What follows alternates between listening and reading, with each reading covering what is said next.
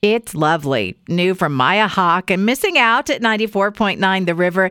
It's Wednesday night, free range report time. I'm Debbie, and people are seeing giant squirrels in Kathryn Albertson Park and wondering, how did they get so big? It turns out that this is just a different kind of squirrel. It's the fox squirrel. They're not native.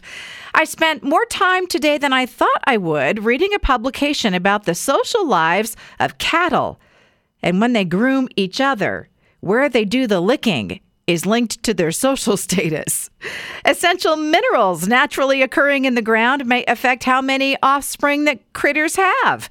A study on musk oxen in Greenland found that when oxen graze areas with more copper and selenium, they have more calves. And we have a new organ in our bodies, the aorta known as the main artery. Yeah, it's always been there, but it's now officially classified as an organ on its own. ChatGPT, please do not use it to do your taxes. I didn't even know that was possible. And really, experts say, no, it's not. It is not accurate. Did you see the new Hershey's Easter candy mini egg shaped peanut butter filled chocolates? I'm going to be trying those. And the secret ingredient for making salmon that tastes like it came from a restaurant. I clicked on that. That secret is miso.